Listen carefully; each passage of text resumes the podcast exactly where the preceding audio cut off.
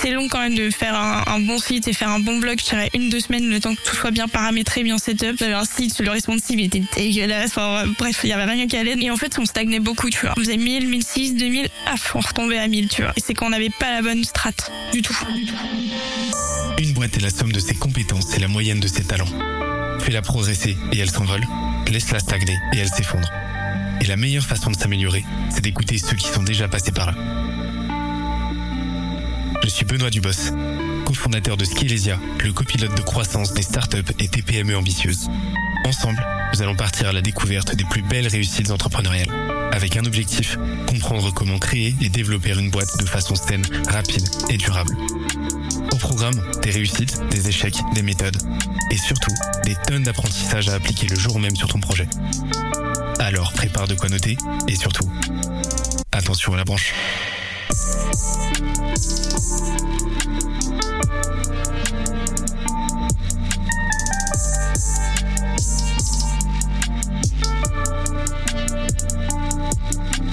Let's go. Ça a été quoi les premiers trucs que tu as mis en place? Vraiment, t'es arrivé et les premières semaines, t'arrives, il semaine, n'y a même pas de site, ce que je comprends. Bah du coup, euh... rien. Les premiers chantiers, ta prise de poste. Ma prise de poste, euh, ça a été très rapidement. Je voulais comprendre ce qu'ils avaient dans la tête. Qu'est-ce que les fondateurs ils ont dans la tête? C'est quoi leur proposition de valeur? Ils ont besoin de visibilité, oui, mais ils ont besoin de quel type de visibilité? Et une fois que j'ai compris ce qu'ils voulaient attirer, quel type d'audience ils voulaient attirer, quel type de cible ils voulaient, là, je me suis dit ok, j'ai compris. Maintenant, on va vous faire un site parce que bon, pour avoir euh, la visibilité en ligne, il faut quand même un site. Donc on a fait le site, la landing qui était plus euh, à vocation de convertir. Donc c'était pas forcément un but euh, de référencement au début, enfin pas un but de SEO. C'était plus ok, ça ça va être la première étape de notre tunnel de vente et nous permettre un peu de convertir et d'avoir un peu nos catchphrases là où on va un peu envoyer du lourd. Et après j'ai créé un blog. Okay. Et sur le blog, le but c'était d'attirer du monde et de le rediriger sur la landing. En gros, j'ai commencé à faire un mini funnel de vente vraiment euh, en V1 euh, from scratch comme euh, à l'arrache. Et les premières étapes, ça a été OK, c'est quoi les mots clés qu'on a besoin pour attirer notre cible? Alors notre cible, elle tape quoi? Elle cherche quoi? Grosse étude de mots clés pour essayer de trouver c'était quoi les mots en fait. Est-ce qu'il tape prospection, il tape prospection LinkedIn, il outils d'automatisation? En gros, il fallait vraiment qu'on trouve le langage de des gens qu'on voulait attirer tout simplement. Une fois que ça a été fait, bon pour une, pour une V1, tu commences à écrire sur ce sujet-là. Et on écrivait, on écrivait, on écrivait à fond jusqu'à ce qu'on arrive à attirer du trafic et qu'ensuite ce trafic on arrive à le convertir. Et la première étape ça a été c'est quoi le langage de notre cible, de comment on l'attire chez nous, donc par quel biais, est-ce qu'on passe par des articles de blog, des créations de pages?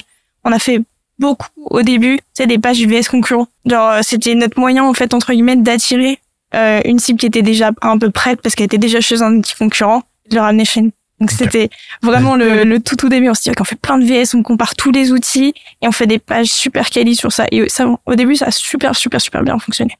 Et avec euh, avec euh, à la à la base, genre vraiment en, en partie en chapitre zéro, ce travail-là de, de de compréhension de la vision avec les avec les fondateurs en fait. Ça a pris combien de temps pour quelle volumétrie de travail, genre combien de semaines, combien de mois cette phase-là pour Ouais. euh, combien d'articles publiés, euh, combien de Au début, surtout vu que j'étais seule, je me suis pas mal éparpillée. Tu vois, ça a été dans mes premiers, euh, un peu dans mes premières boulettes. C'est que t'as envie de tout faire en même temps. Ouais.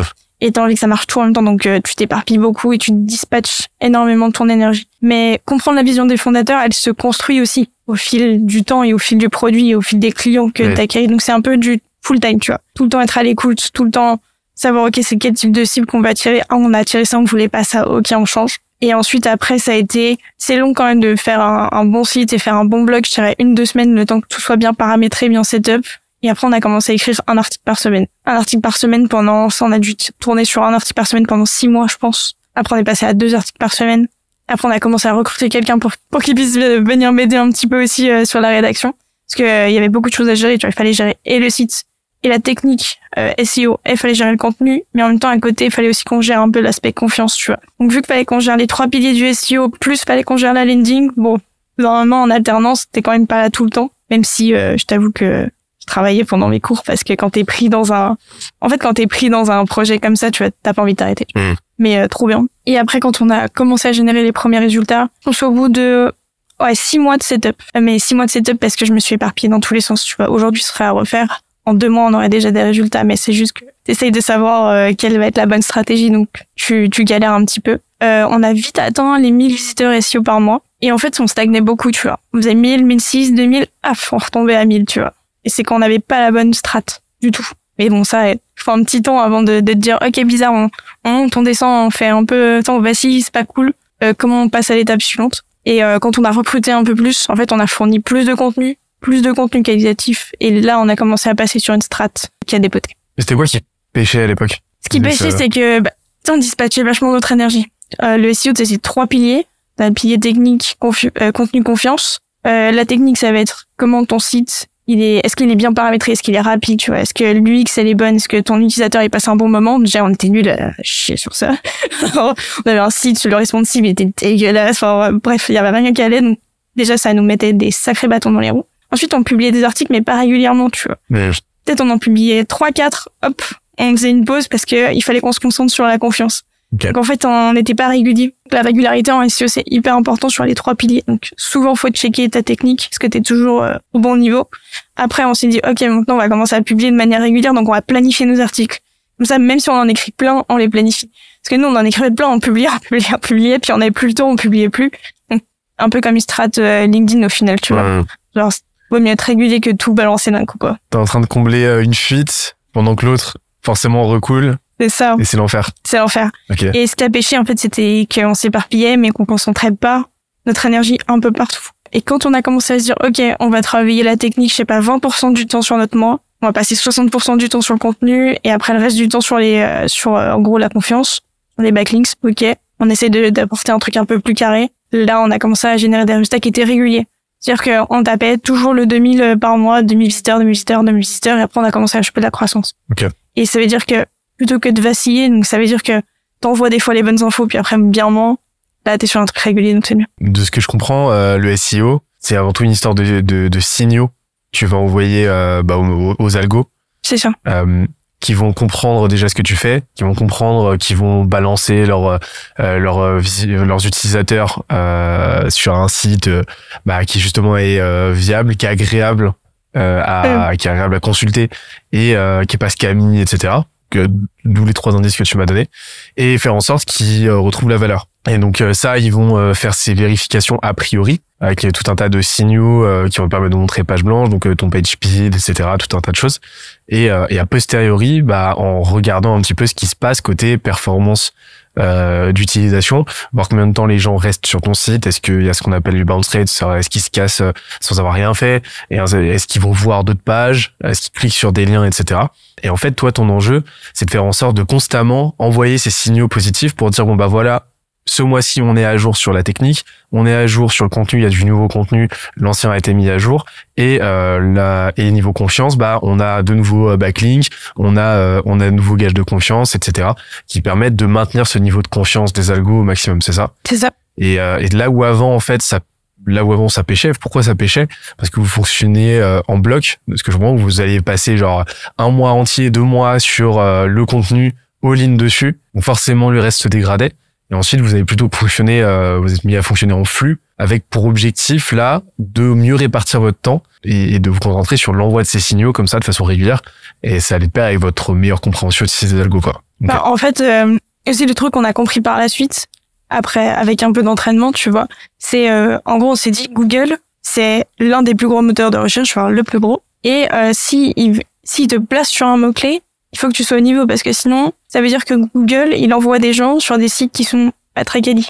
Et du coup, la réputation de Google en lui-même en prend un coup. Donc en fait, pour qu'il te référence, faut que tu sois au niveau partout. Parce qu'il veut garder un peu sa presta de ah, je suis le meilleur moteur de recherche et j'envoie les, les résultats les plus pertinents. Ouais. Si il enverrait demain sur un site pourri, genre UX lente, euh, le responsive boiteux, avec du contenu pas ouf, bah, qu'est-ce qu'on dirait de Google, tu vois? Est-ce que comment on le considérerait par la suite? Est-ce qu'on continuerait d'aller sur Google? Je suis pas, je suis pas sûre. Tu vois et donc en fait, pour être bien référencé et avoir un bon SEO Google, il faut être au niveau entre guillemets que Google attend. les gens obsèdent sur les algos d'une manière générale. Sur LinkedIn, on en- on arrête pas, j'en peux plus des gens qui me parlent de l'algo. Mais euh, la même chose sur YouTube, etc. Et euh, le truc, c'est que celui du Google est un peu plus complexe, c'est sûr. Ouais. Clairement. Un peu plus, c'est un abus de langage, il est vachement plus complexe. Mais en fait, euh, que ce soit un algo de moteur de recherche, que ce soit un algo euh, de distribution dans le cadre d'un réseau social ou quoi, les algos, ils ont une seule et même fonction qui est toujours la même, c'est de faire en sorte de donner le bon, le bon contenu aux bonnes personnes au bon moment pour faire en sorte que ces personnes soient contentes et qu'elles reviennent. Donc l'algo, il est là dans une logique d'engagement et de rétention d'une audience. À partir du moment où tu as compris ça, bah, tu as compris que tout ce que tu as à faire, c'est d'identifier, d'identifier les enjeux de la boîte. Quel est son objectif? Qu'est-ce que euh, qu'est-ce qu'elle recherche? Une fois que tu as dit engagement rétention, comment ça se euh, bah comment ça se ramifie d'un point de vue métrique, d'un point de vue usage? Et quels sont les signaux au niveau de ton contenu, au niveau de l'usage justement qui vont te permettre d'identifier enfin qui vont lui permettre d'identifier que bah l'utilisateur, il est content, il, il, engage, il revient en fait, c'est tout. Mais c'est ça. Et, euh, et là en fait, bah forcément, vu que toi, bah vu que dans le cas du SEO c'est quand même un peu plus complexe que sur un post LinkedIn, bah ça demande un niveau de technicité quand même euh, vachement plus poussé. Mais on en revient à ce premier principe là quoi. Bah en fait ouais. Et au début quand tu te lances en, SEO, t'as pas, tu chopes pas tout de suite ce réflexe de, en fait l'algo il cherche juste à valoriser et à pousser le bon contenu au bon moment à la bonne personne. Ouais et plus en mode ok le SEO c'est compliqué donc il faut que je fasse ça, ça. en fait tu bases sur un peu tout tout ce qui est complexe et t'oublies que tu sers avant tout ta cible et tu prends un petit peu la tête dans tout ce qui va être très technique et ok mais en fait quand tu reviens à la base qui est bah répondre à ce que les gens tapent tu fais un bon SEO J'interromps l'échange 30 petites secondes pour te dire de ne pas oublier de nous ajouter une petite note des familles sur Apple Podcast ou sur la plateforme de ton choix. Tu connais la chanson, ça nous aide très fort à faire connaître euh, le podcast au plus de monde possible. Allez, on reprend. Ce serait quoi les, les outils que tu recommandes? Outils, euh, outils euh, sens logiciel du terme, mais aussi dans le sens euh, bah, euh, matrice, framework ou quoi, tu vois ce serait quoi les vraiment le, le starter pack euh Starter pack SEO euh, si euh, t'as pas une grosse équipe, un dev entre guillemets à dispo et tu veux te lancer assez simplement. Déjà moi je partirais sur un WordPress, clairement petit WordPress avec un thème Elementor. Alors Hello Elementor, pas trop la tête. Et en plugin tu as un petit combo sympa, c'est WP Rocket pour la technique du site, Imagify pour la rapidité en gros de que tes images ne soient pas trop lourdes. Et tu prends un petit Yoast SEO ou un petit Rank Math qu'importe un des deux, pour bien paramétrer, euh, tu sais, tout simplement, ok, j'ai mon titre SEO qui s'affiche, enfin, en gros, les, les bases, et après, euh, c'est bon, quoi. Ok. Et, euh, bonne base. C'est toi qui m'avais fait connaître 1.fr. Ouais, 1.fr, j'aime beaucoup. Meilleur, d'ailleurs, meilleur nom ever. 1.fr. C'est juste parfait, quoi. C'est juste, parfait. Ouais, ça, c'est plus pour le contenu. Euh, carrément cool aussi pour euh, trouver des idées d'articles, ou tout simplement pour faire un équilibre entre tu veux écrire pour les gens, mais il faut quand même qu'il y ait quelques règles d'optimisation SEO qui soient respectées pour que son contenu fonctionne. Bah, un point .fr, il fait staff pour toi. Globalement, en gros, tu dis ce que tu veux écrire. Euh, tu dis, OK, je veux, demain, je vais écrire sur prospection à LinkedIn. T'analyses et dis, OK, bah, il faut que tu places ces mots-là dans ton texte, que Google comprenne la sémantique. Et qu'en gros, juste, ils comprennent de quoi, de quoi il va parler et que ton article soit remonte assez facilement. Donc, tu prends les mots-clés d'un point .fr, tu les intègres naturellement mmh. dans ton article. Tu vas pas tous les mettre à la suite. Tu vois, c'est dans des phrases, tu vas les glisser, tu vas les mettre en gras. Okay. Et là, c'est la recette magique. Et euh, tu penses quoi d'un d'un .fr versus un Ahrefs ou un, un SEMrush Pas la même fonctionnalité pour moi. Si tu veux, un .fr pour plus moi, ouais, déjà j'ai l'impression que tous les outils SEO sont très complémentaires. J'aurais du mal à faire un choix rien contre Ahrefs et, et SEMrush, tu vois. Ok. Mais utilises les deux donc Ouais, j'utilise les deux. D'accord. Je rêve pas à choisir en fait. C'est-à-dire que en fait, ils ont chacun leurs forces et leurs faiblesses. Tu vois, Ahrefs ils vont être très très bons pour tout ce qui va être suivi de liens, genre backlinks, confiance et tout. Pépite par rapport à SEMrush. Mais SEMrush, ils vont être très très forts sur le contenu. Trouver des idées d'articles, des mots-clés autour euh, de, de, ton mot-clé principal. Euh, suivre ton trafic SEO, tu vois, ils vont être très très bons là-dedans. Du coup, c'est un gros package. Après, quand t'as pas beaucoup de budget, moi j'aime bien euh, recommander euh, Ubersuggest, qui fait un mix des trois piliers, pas très cher. Et pour débuter, ça, ça, honnêtement, ça fonctionne, tu vois. Ok, donc pour commencer, euh, les, bah, les outils gratuits que t'as recommandés, euh, Uber Suggest qui euh, va te permettre euh, de passer de 0 à 1 quoi. C'est ça. Et après si tu veux complexifier un petit peu, bah tu te fais le tu fais le combo euh, SEMrush et euh, Ahrefs et là t'es bien quoi. Il y a aussi un outil qui est pas mal qui s'appelle Your Text Guru. là, on, je voulais t'en parler justement dans la une complexité légèrement supérieure, mais par contre Pépite en gros, il va, lui, il va aller un peu plus loin dans l'analyse de ton texte il veut dire est-ce que tu l'as trop optimisé? Alors est-ce que là t'as un peu abusé sur les sur les mots SEO, tu vois. Et ça te pénalise, tu vois, parce que Google il aime pas quand t'en fais trop et quand t'essayes de manipuler l'algo. Il aime bien les bonnes pratiques, c'est sûr, mais par contre quand t'abuses et que tu mets ton mot clé 15 fois dans ton texte, tu vois, non. Et Your Text Guru va te dire ok, là t'as trop un pourcentage de d'optimisation qui est trop élevé, baisse. Et des fois ça peut te débloquer aussi sur des positions tu recommandes d'être un peu suboptimal dans ton optimisation, c'est-à-dire bah dans un ordre de grandeur euh, d'optimisation parfait à genre 100, tu vois, genre euh, 100% d'optimisation potentielle par sécurité et par euh, qualité aussi euh, de Mm, l'expérience de, lec- de lecture, tu recommandes d'être un petit peu en deçà de ça Euh, en fait, moi, je pense que le pourcentage d'optimisation dépend du mot-clé. Chaque mot-clé, son pourcentage de petit. Et pour savoir à peu près à combien je vais aller optimiser un article, que ce soit avec un .fr ou Your Guru, je vais regarder les trois premiers résultats. S'ils sont tous autour de 60, je vais aller me placer à 65. Mais je vais pas forcément aller chercher le 100%, parce que des fois, aller chercher un 100%, ça dénature complètement ton texte. Et du coup, tu vas faire une croix sur l'expérience utilisateur. Et il faut faire le juste équilibre entre les techniques et les optimisations SEO et les gens. Et on en revient à ce travail élémentaire de contenu, euh, de copywriting, en fait, de simplement se poser la question, rédactionnellement parlant, euh, est-ce que là, ma phrase est linguistiquement correcte, stylistiquement agréable et euh, fonctionnellement euh, agréable et agréable à lire et efficace en fait Est-ce qu'elle délivre l'information ou est-ce qu'elle va la brouiller parce que j'ai mis trois fois mon mot-clé, etc. On en revient à juste du bon sens euh, rédactionnel, quoi. Et des fois, tu vois, le mix entre le copywriting et le SEO, il est difficile Ouais. à faire matcher. Parce que quand tu dois placer un mot euh, trois fois dans un texte, Ouais. bah, ça peut dénaturer ton copywriting. Et c'est pour ça que moi, je vais favoriser, par exemple, euh, la landing, tu vois, de Galaxy. Elle va pas forcément être méga outil pour le SEO. En sens où, techniquement, elle est bonne. Au niveau des liens, elle est bonne. Par contre, au niveau du contenu, elle est beaucoup moins optimisée que le blog. Parce que là, on est dans une intention de conversion. Donc, je vais d'abord penser aux gens et aux phrases qui vont me claquer. Clairement. Et par contre, le blog, là, on va aller un peu plus dans l'optimisation SEO. C'est pour ça que c'est intéressant de, de réfléchir en en funnel, enfin en tout cas en Ça. parcours. C'est ça. Forcément en funnel, parce que funnel, c'est il y a cette idée, ça entend cette idée de cloisonnement où en gros, Oui. euh, séquentiellement, ton client euh, va passer d'un point A à un point B de façon un peu euh, mécanique, algorithmique. Oui, alors alors passe il- jamais comme ça. Ouais. Et réfléchir en parcours en fait. C'est ça. Et, euh, et de coupler du contenu optimisé SEO pour la découvrabiliser, Mm. sorte que les gens arrivent sur ton site et ensuite les euh, les driver comme tu as dit tout à l'heure vers ta landing page qui elle va être optimisée pour la l'adoption, la conversion vers ton produit, bah en fait ça ça change tout. Ouais. Donc c'est pour ça qu'il faut pas oublier. Je pense que ça résout, ça peut résoudre pas mal de, de conflictualité interne, de euh, pas oublier que euh, que ouais une conversion de toute façon quoi qu'il arrive, une relation elle se va se faire systématiquement en plusieurs pages, Ouais. euh, à se faire en plusieurs étapes, euh, à se faire euh, dans une échelle de temps que tu maîtrises pas. Donc l'important c'est juste de t'assurer à chaque fois que ton interlocuteur il soit C'est ton ça. visiteur, il soit content euh, de son expérience à l'instant T quoi. C'est ça. Aujourd'hui tu euh, tu passes combien de temps sur un article en, en moyenne? Alors moi, ça fait longtemps que je rédige plus. Parce qu'il faut avouer ses faiblesses.